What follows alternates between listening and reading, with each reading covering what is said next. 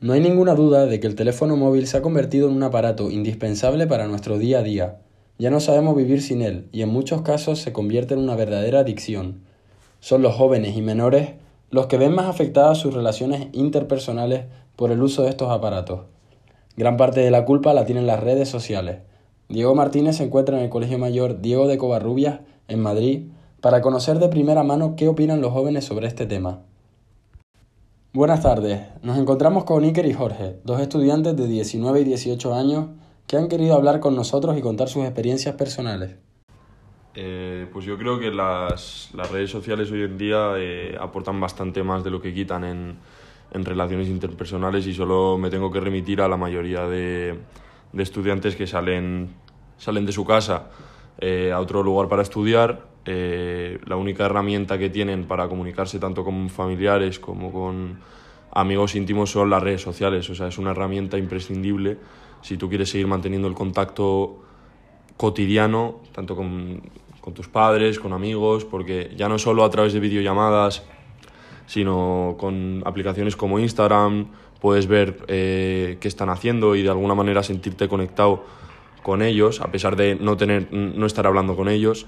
En las redes sociales solo se ve lo bueno, solo se ve eh, gente saliendo bien en fotos, gente con amigos, gente de fiesta, gente de viaje en sitios súper bonitos, porque nadie va a subir una foto o, comentar algo que malo o subir una foto triste o en la que sale feo o una foto fea de, de viaje.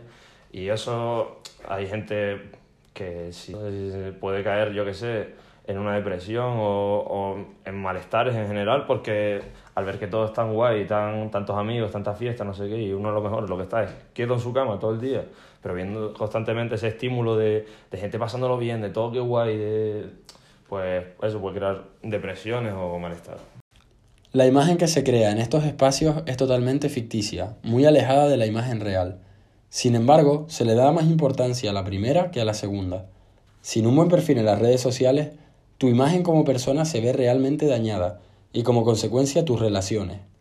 Emilio Catalayud, juez de menores español, tiene muy clara su opinión al respecto. Sobre todo los móviles, las redes sociales, yo tengo una opinión, son tres elementos fundamentales. Es una droga, un móvil es una droga. Es un instrumento muy, muy peligroso para cometer hechos delictivos. Y es un instrumento muy peligroso para ser víctima de un delito. Según el juez, en los últimos años han incrementado mucho los delitos de menores que tienen que ver con las redes sociales. Nos llega por vía de acosos, del bullying, nos llega temas de amenazas y chantajes de chavales a, chavales. Por ejemplo, he tenido varios juicios. Tengo fotos comprometedoras tuyas, o te acuestas conmigo o cuelgo las fotos. Nos llegan injurias de todo tipo.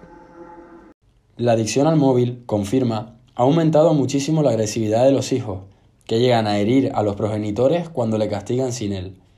Incluso existen casos de internamiento terapéutico con tratamiento en tóxicos por los móviles.